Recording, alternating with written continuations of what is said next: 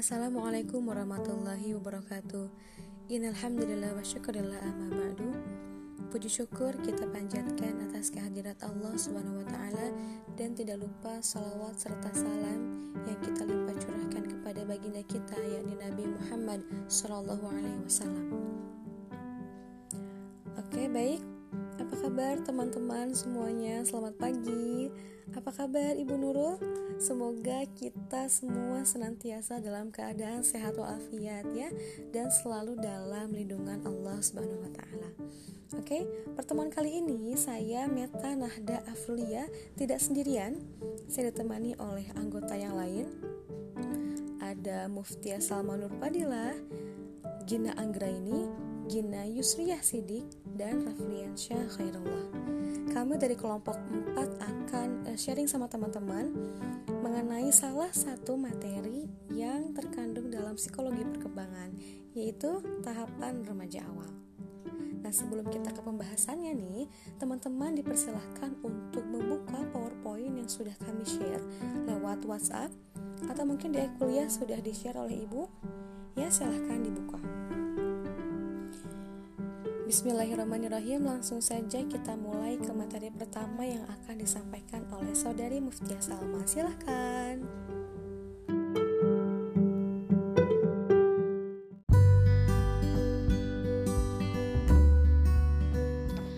Baik, di sini saya Muftia akan menjelaskan materi tentang perkembangan di awal remaja. Apa sih remaja itu? Adolesen atau remaja merupakan masa transisi dari anak-anak menjadi dewasa.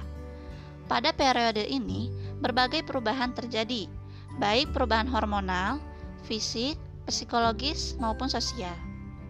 Selain itu, di masa remaja pun mereka mengalami perubahan psikososial baik dalam tingkah laku, hubungan dengan lingkungan, serta ketertarikannya dengan lawan jenis. Di periode pertama ini disebut juga sebagai remaja awal yang terjadi pada usia sekitar 10 sampai 14 tahun. Pada masa ini, anak-anak terpapar pada perubahan tubuh atau fisik yang cepat. Adanya akselerasi pertumbuhan dan perubahan komposisi tubuh disertai awal pertumbuhan seks sekunder. Karakteristik periode awal remaja ini ditandai oleh Eh, perubahan-perubahan psikologi seperti krisis identitas, kondisi jiwa yang labil, atau mereka merasa lebih emosional, meningkatnya kemampuan verbal untuk mengekspresikan diri, merasa penting untuk mempunyai teman atau sahabat, berkurangnya rasa hormat kepada orang tua, terkadang mereka pun berlaku kasar sebagai wujud pemberontakan mereka. Mereka menunjukkan kesalahan orang tua, mencari orang lain untuk disayang selain orang tua, kecenderungan untuk berlaku kanak-kanak karena usia ini masih usia eh, awal-awal untuk menginjak ke remaja, jadi mereka masih berlaku seperti anak-anak dan juga adanya pengaruh teman sebaya terhadap hobi dan cara berpakaian mereka. Pada masa remaja awal ini, mereka mengalami perubahan yang hanya tertarik pada keadaan sekarang Sedangkan secara seksual, mereka mulai timbul rasa malu karena sudah adanya perubahan fisik di tubuh mereka, seperti perubahan internal yaitu sistem sirkulasi, pencernaan, dan sistem respirasi. Maupun sudah ada perubahan eksternal seperti perubahan tinggi dan berat badan yang menjadi proporsi yang sangat berpengaruh terhadap konsep dari remaja ini. Mereka juga mengalami peningkatan emosi yang dikenal dengan storm and stress, yang merupakan hasil dari perubahan fisik mereka, terutama hormon yang terjadi pada remaja. Pada fase ini, banyak tuntunan dan tekanan yang ditunjukkan kepada mereka, seperti mereka harus lebih mandiri dan bertanggung jawab, serta mereka tidak berperilaku seperti anak-anak lagi. Selanjutnya, mereka pun mengalami perubahan yang menarik eh, bagi mereka, yaitu mereka mulai ada uh, ketertarikannya dengan lawan jenis. Selanjutnya mereka pun tertarik pada hal-hal yang dilarang serta mereka melakukan eksperimen seperti mereka tertarik dengan rokok, narkoba, dan juga alkohol.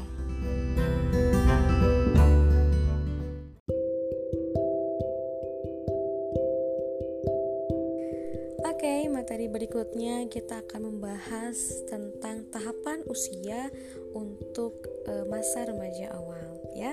Mungkin teman-teman di sini ada yang bertanya-tanya ya, remaja awal itu dimulai dari usia berapa sih ya? Nah, sebelum kita ke pembahasan itu ya, sebelum kita ke pembahasan tersebut, kita uh, harus tahu dulu remaja itu siapa aja ya. Siapa aja sih yang termasuk remaja itu? Apakah kita termasuk remaja juga? Ya. Nah, remaja adalah uh, sekelompok orang atau kelompok penduduk yang berusia 10 sampai 19 tahun menurut WHO. Pertumbuhan dan perkembangan selama remaja dibagi dalam tiga tahap, yaitu remaja awal, remaja pertengahan, dan remaja akhir. Remaja awal ini e, dimulai dari usia 10 sampai 14 tahun, oke? Okay? Jadi pada umumnya remaja awal itu dimulai dari rentang usia 10 sampai 14 tahun. Nah, masa remaja awal biasanya anak akan mengalami masa pubertas. Lazimnya masa puber untuk anak perempuan ini dimulai dari usia e, eh, 9 sampai 14 tahun dan anak laki-laki dimulai dari usia 10 sampai 15 tahun. Biasanya memang masa puber pada anak perempuan jauh lebih cepat dibanding dengan anak laki-laki ya. Oke, okay, next. Ada masa pubertas pada remaja perempuan. Nah, biasanya pada anak perempuan yang menginjak usia 9 sampai 15 tahun, eh, anak ini akan mengalami perubahan fisik dan psikis yang cukup signifikan. Nah, perubahan fisik ini ditandai dengan eh, produksi minyak berlebih ya, sehingga mudah sekali timbul jerawat. Terus juga tumbuh rambut di area tertentu, keringat berlebih, mengalami menstruasi. Nah, di sini yang keliru, banyak orang tua yang menyangka bahwa tanda pubertas pada anak perempuan terjadi manakala e, mereka mengalami menstruasi pertama. Nah, padahal jauh sebelum itu saat tubuh anak sudah menunjukkan perubahan seperti perempuan dewasa, maka anak sudah memasuki masa pubertas. Nah, jadi kalau menstruasi itu bukan tanda awal anak masuk masa pubertas ya. Justru uh, biasanya masa menstruasi ini akan terjadi 18 bulan sampai 2 tahun setelah anak mengalami perubahan fisik ya. Nah, lalu secara psikis secara psikisnya ini anak le menjadi lebih emosional. Ya mudah menangis mudah marah terus juga dia ini rasa ingin tahunya tuh tinggi ya dan mulai tertarik dengan lawan jenis. Biasanya kalau kata orang Sunda mah beger cina ABGT udah beger gitu. Nah berikutnya ada masa pubertas pada remaja laki-laki.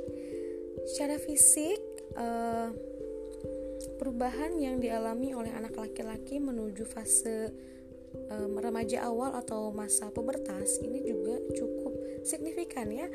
Uh, secara fisik mungkin hampir sama dengan anak perempuan tapi di sini anak laki-laki ditandai dengan dada bidang, mengalami ejakulasi atau mimpi basah dan suara mulai membesar ya dan juga tumbuh jakun. Kalau secara psikis, uh, secara keseluruhan hampir sama. Nah, biasanya anak laki-laki ini ketika menginjak masa pubertas, dia itu akan merasa uh, apa namanya? merasa dia paling hebat, dia paling kuat gitu ya. Dan biasanya masa uh, pubertas pada laki-laki ini sangat uh, rawan ya. Makanya peran orang tua dan lingkungan sekitar itu sangat mempengaruhi uh, fase remaja awal untuk anak. Baik, berikutnya materi akan disampaikan oleh saudari Jini. Silakan.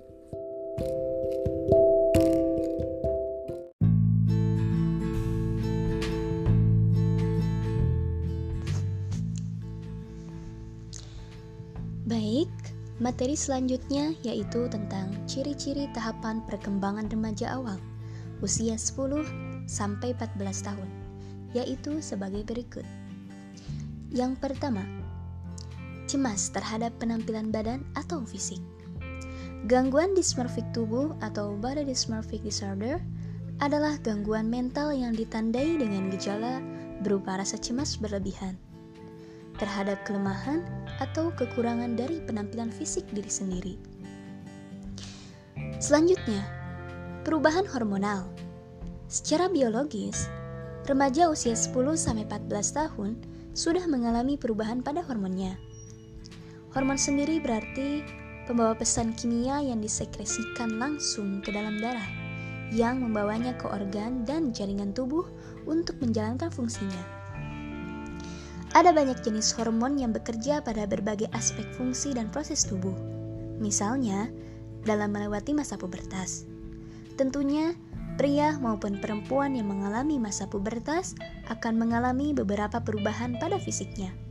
Kondisi ini dapat terjadi akibat hormon pertumbuhan dalam tubuh. Pada laki-laki, umumnya terdiri atas uh, ukuran testil dan penis yang membesar, mengalami mimpi basah, suara menjadi lebih berat, dan tumbuh bulu dan rambut pada ketiak. Jika pada perempuan, proses ini cepat terjadi seperti tumbuhnya payudara, menstruasi, tumbuhnya rambut, dan bulu di ketiak dan kemaluan. Selanjutnya, menyatakan kebebasan dan merasa sebagai seorang individu, tidak hanya sebagai seorang anggota keluarga.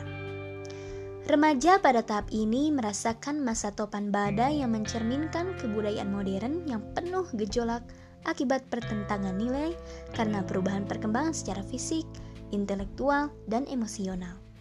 Periode ini masa paling kritis bagi proses pencarian diri.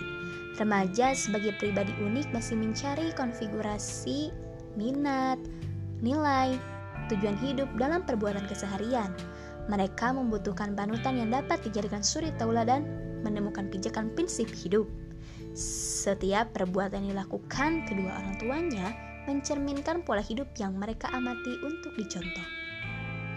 Selanjutnya, perilaku memberontak dan melawan, yang mana kedua perilaku ini sering terjadi pada remaja yang berada di tahap ini.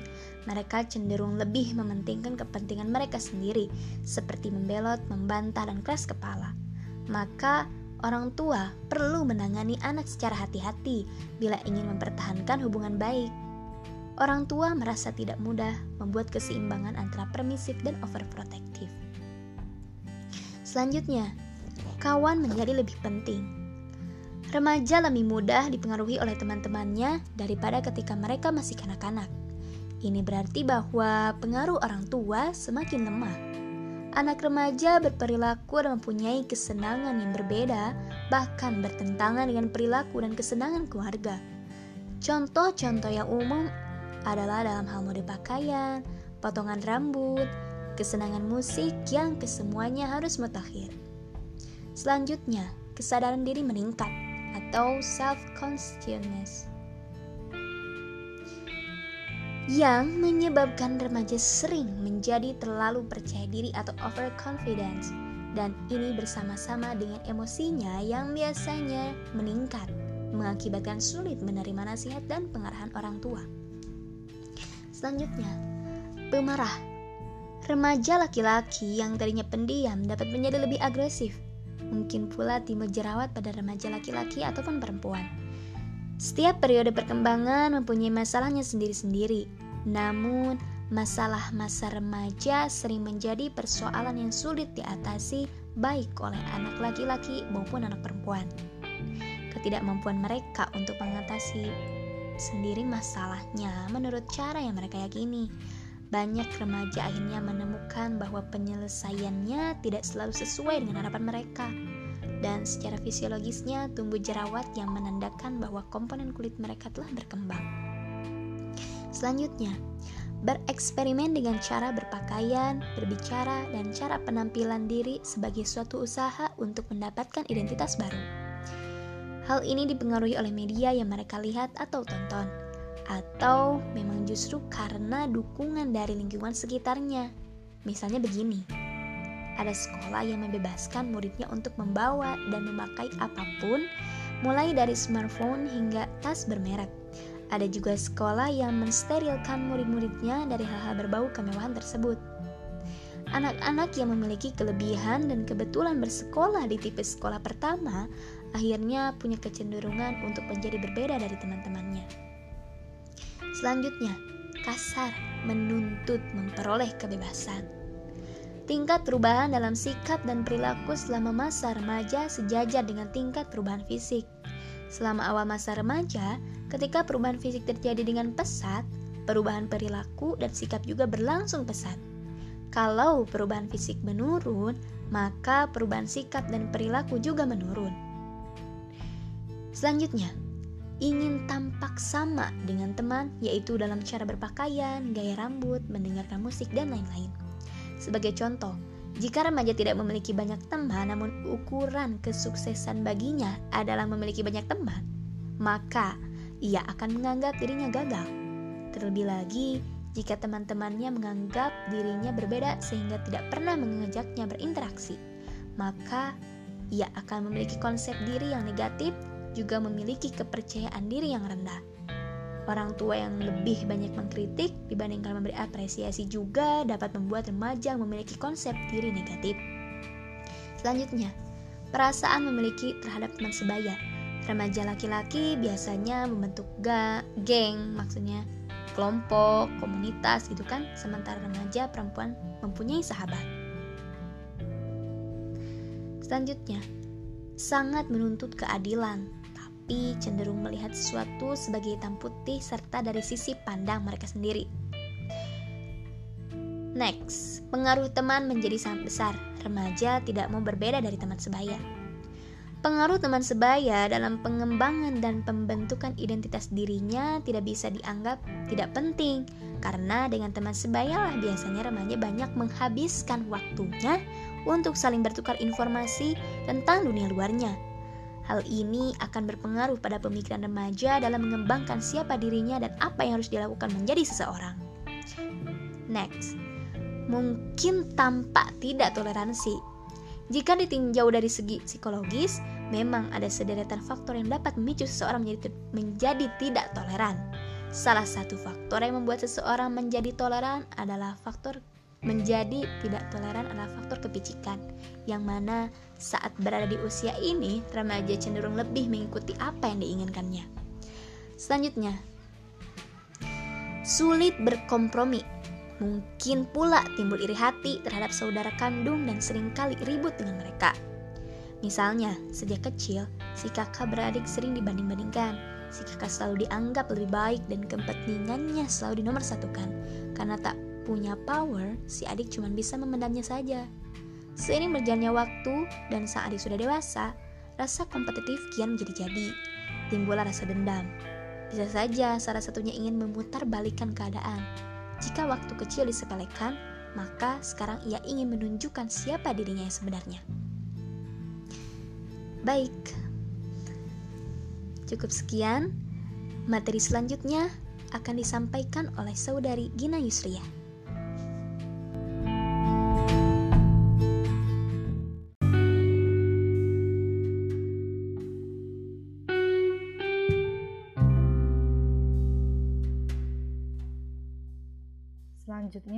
Selanjutnya, saya Gina Yusria Sidik akan membacakan perkembangan psikologi pada masa remaja awal.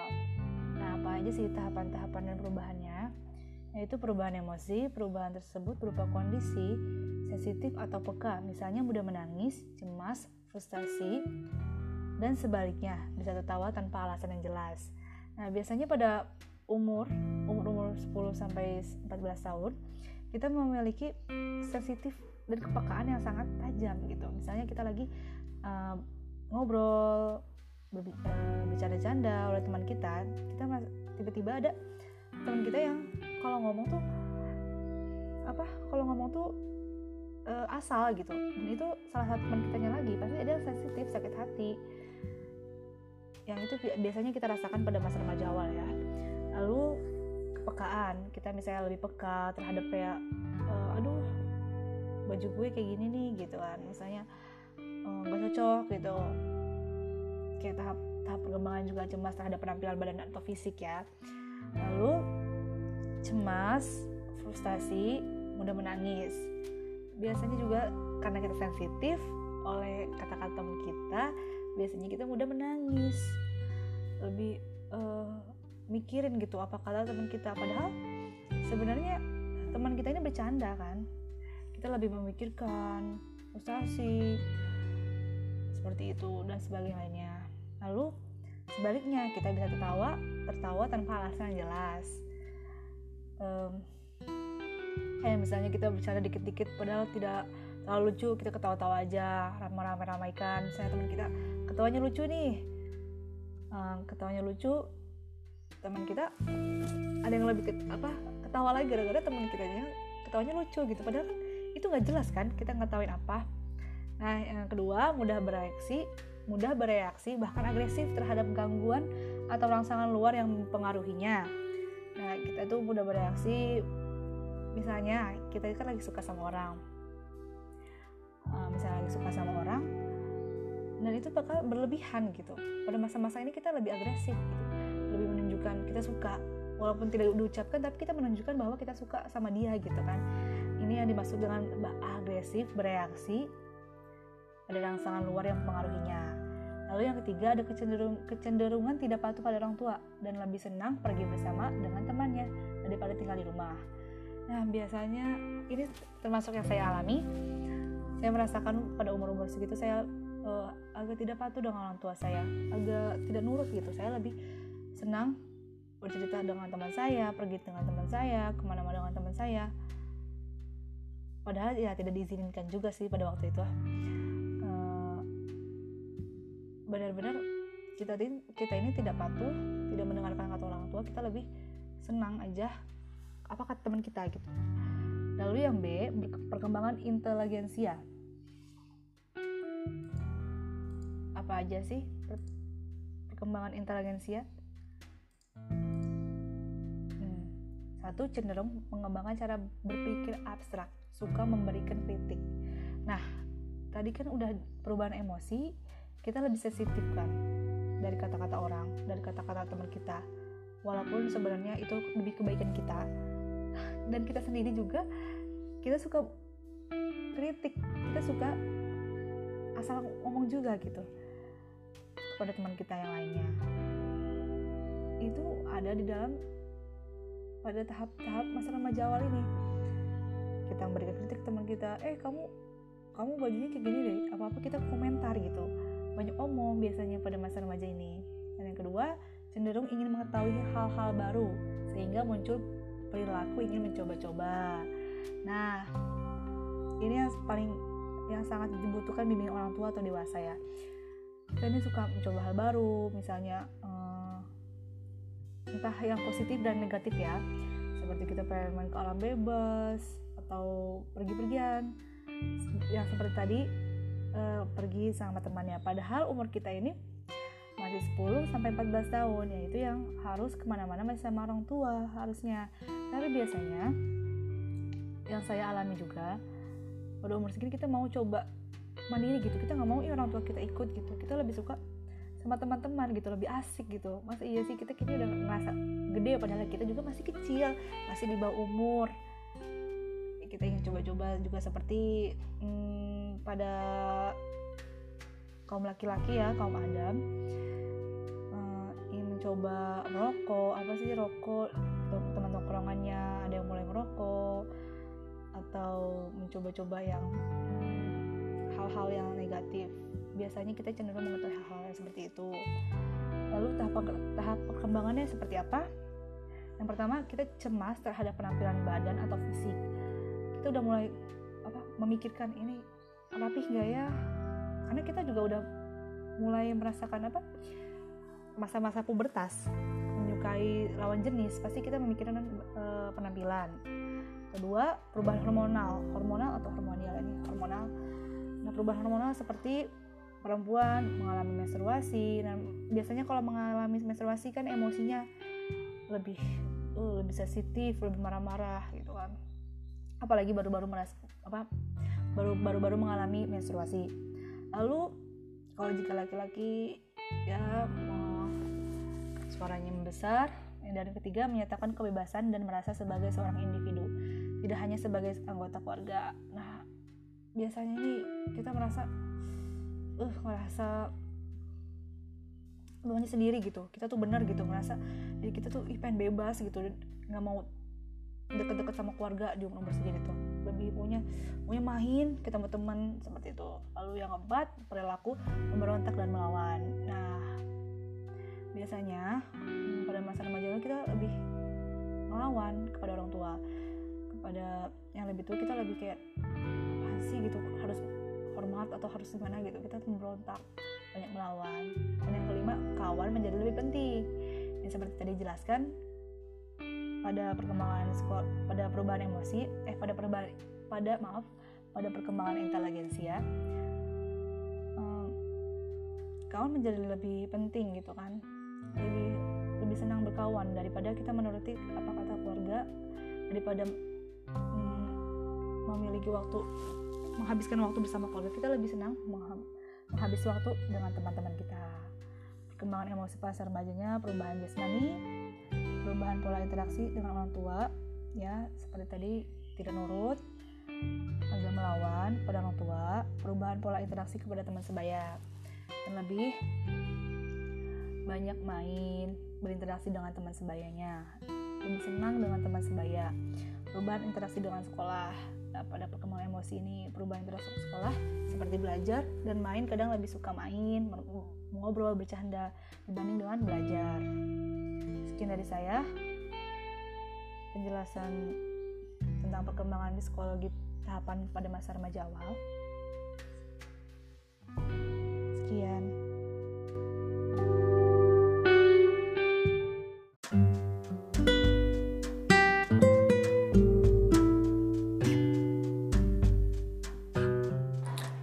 Ya, saya di sini akan membahas tentang masalah pada tahapan remaja awal.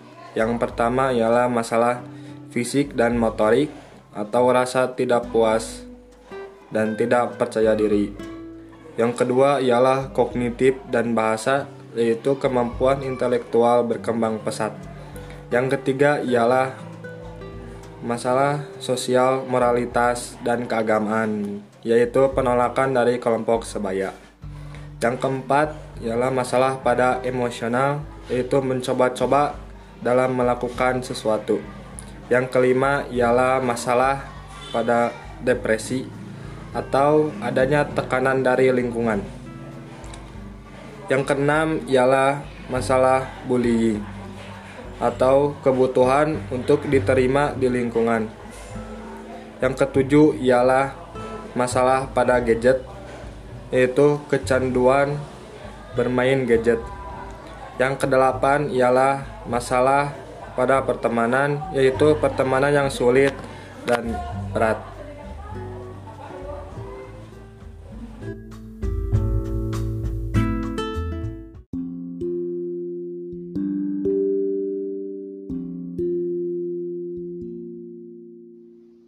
Selanjutnya, Bagaimana sih pandangan Islam terhadap masa remaja ini?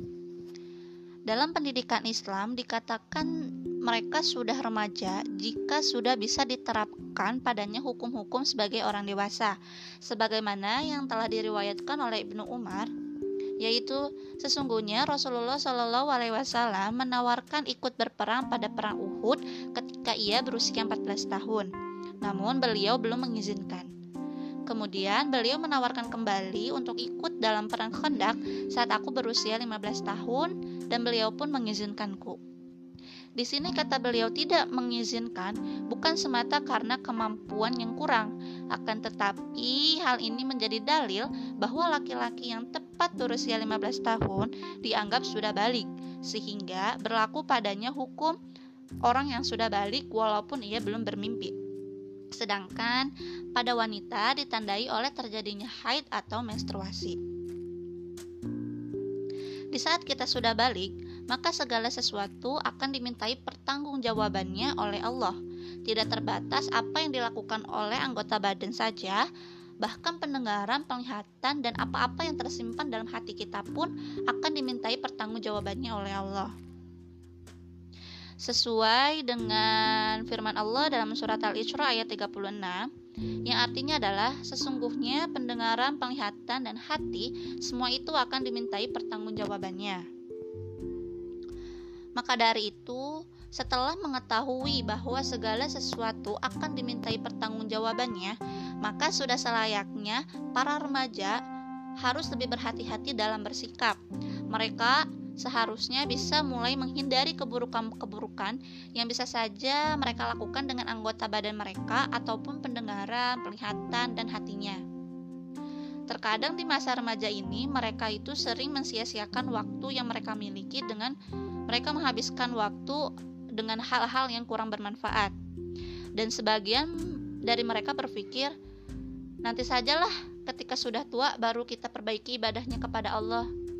Padahal itu salah, karena kita tidak tahu umur yang Allah berikan kepada kita itu bertahan sampai kapan. Bisa saja kematian itu akan datang kepada kita di saat kita e, remaja atau di saat usia kita masih muda ataupun bahkan di usia tua kita nanti. Itu semua rahasia Allah. Maka dari itu, kita gunakanlah masa muda yang Allah berikan dengan sebaik-baiknya. Karena ada pepatah Arab disebutkan, tidak akan kembali hari-hari yang lampau. Karena itu, jangan sia-siakan waktu. Manfaatkanlah segera masa muda sebelum masa tua, masa waktu sehat sebelum masa waktu sakit, waktu kaya sebelum miskin, waktu luang sebelum sempit, dan waktu hidup sebelum mati. Rasulullah pun pernah bersabda, sebaik-baiknya manusia adalah orang yang diberi panjang umur dan amalannya. Sejelek-jeleknya manusia adalah yang diberi panjang umur namun jelek amalannya. Hadis riwayat Ahmad. Rasulullah pun bersabda, yang artinya ada tujuh golongan manusia yang akan dinaungi oleh Allah dalam naungannya pada hari yang tidak ada naungannya sama sekali kecuali naungannya dan seorang pemuda yang tumbuh dalam ibadah atau ketaatannya kepada Allah.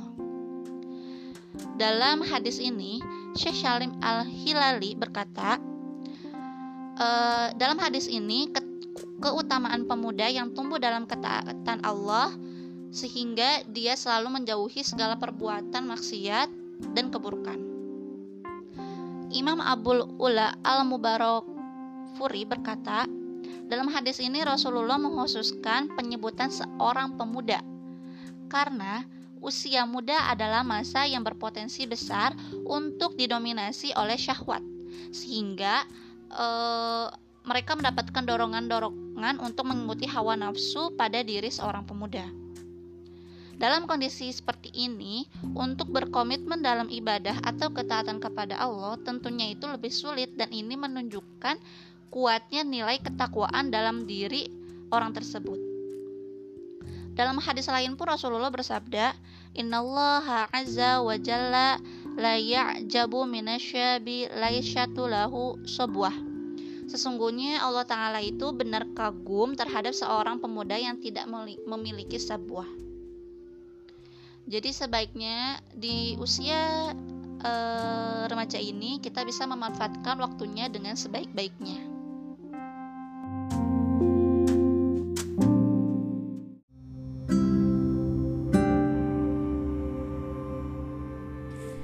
Teman-teman, beberapa waktu yang lalu kelompok kami sudah melakukan observasi melalui Google Form ya kira-kira ada 45 tanggapan ya dari usia 10 sampai 14 tahun. Dan observasi kali ini didominasikan oleh perempuan sebanyak 73,3% adalah perempuan. Dari hasil observasi kami e, menemukan 84,4% anak menyadari bahwa mereka sudah mengalami masa pubertas. 28,9% rata-rata usia 11 tahun. 97,8% mereka sudah mengetahui bahwa masa pubertas adalah awal masa remaja. 64,4% mereka menyadari bahwa e, masa pubertas ini ditandai dengan perubahan emosi. Mereka merasakan bahwa adanya perubahan e, emosi pada diri mereka masing-masing ya. Lalu ada 91,1% rasa penasaran dan ingin mencoba-coba. 77,8% anak mulai memperhatikan penampilan dan fisik. 80% anak mengalami perubahan pola interaksi 62,2% mulai tertarik dengan lawan jenis dan 82,2% anak mulai mempunyai teman sekelompok atau geng. ya.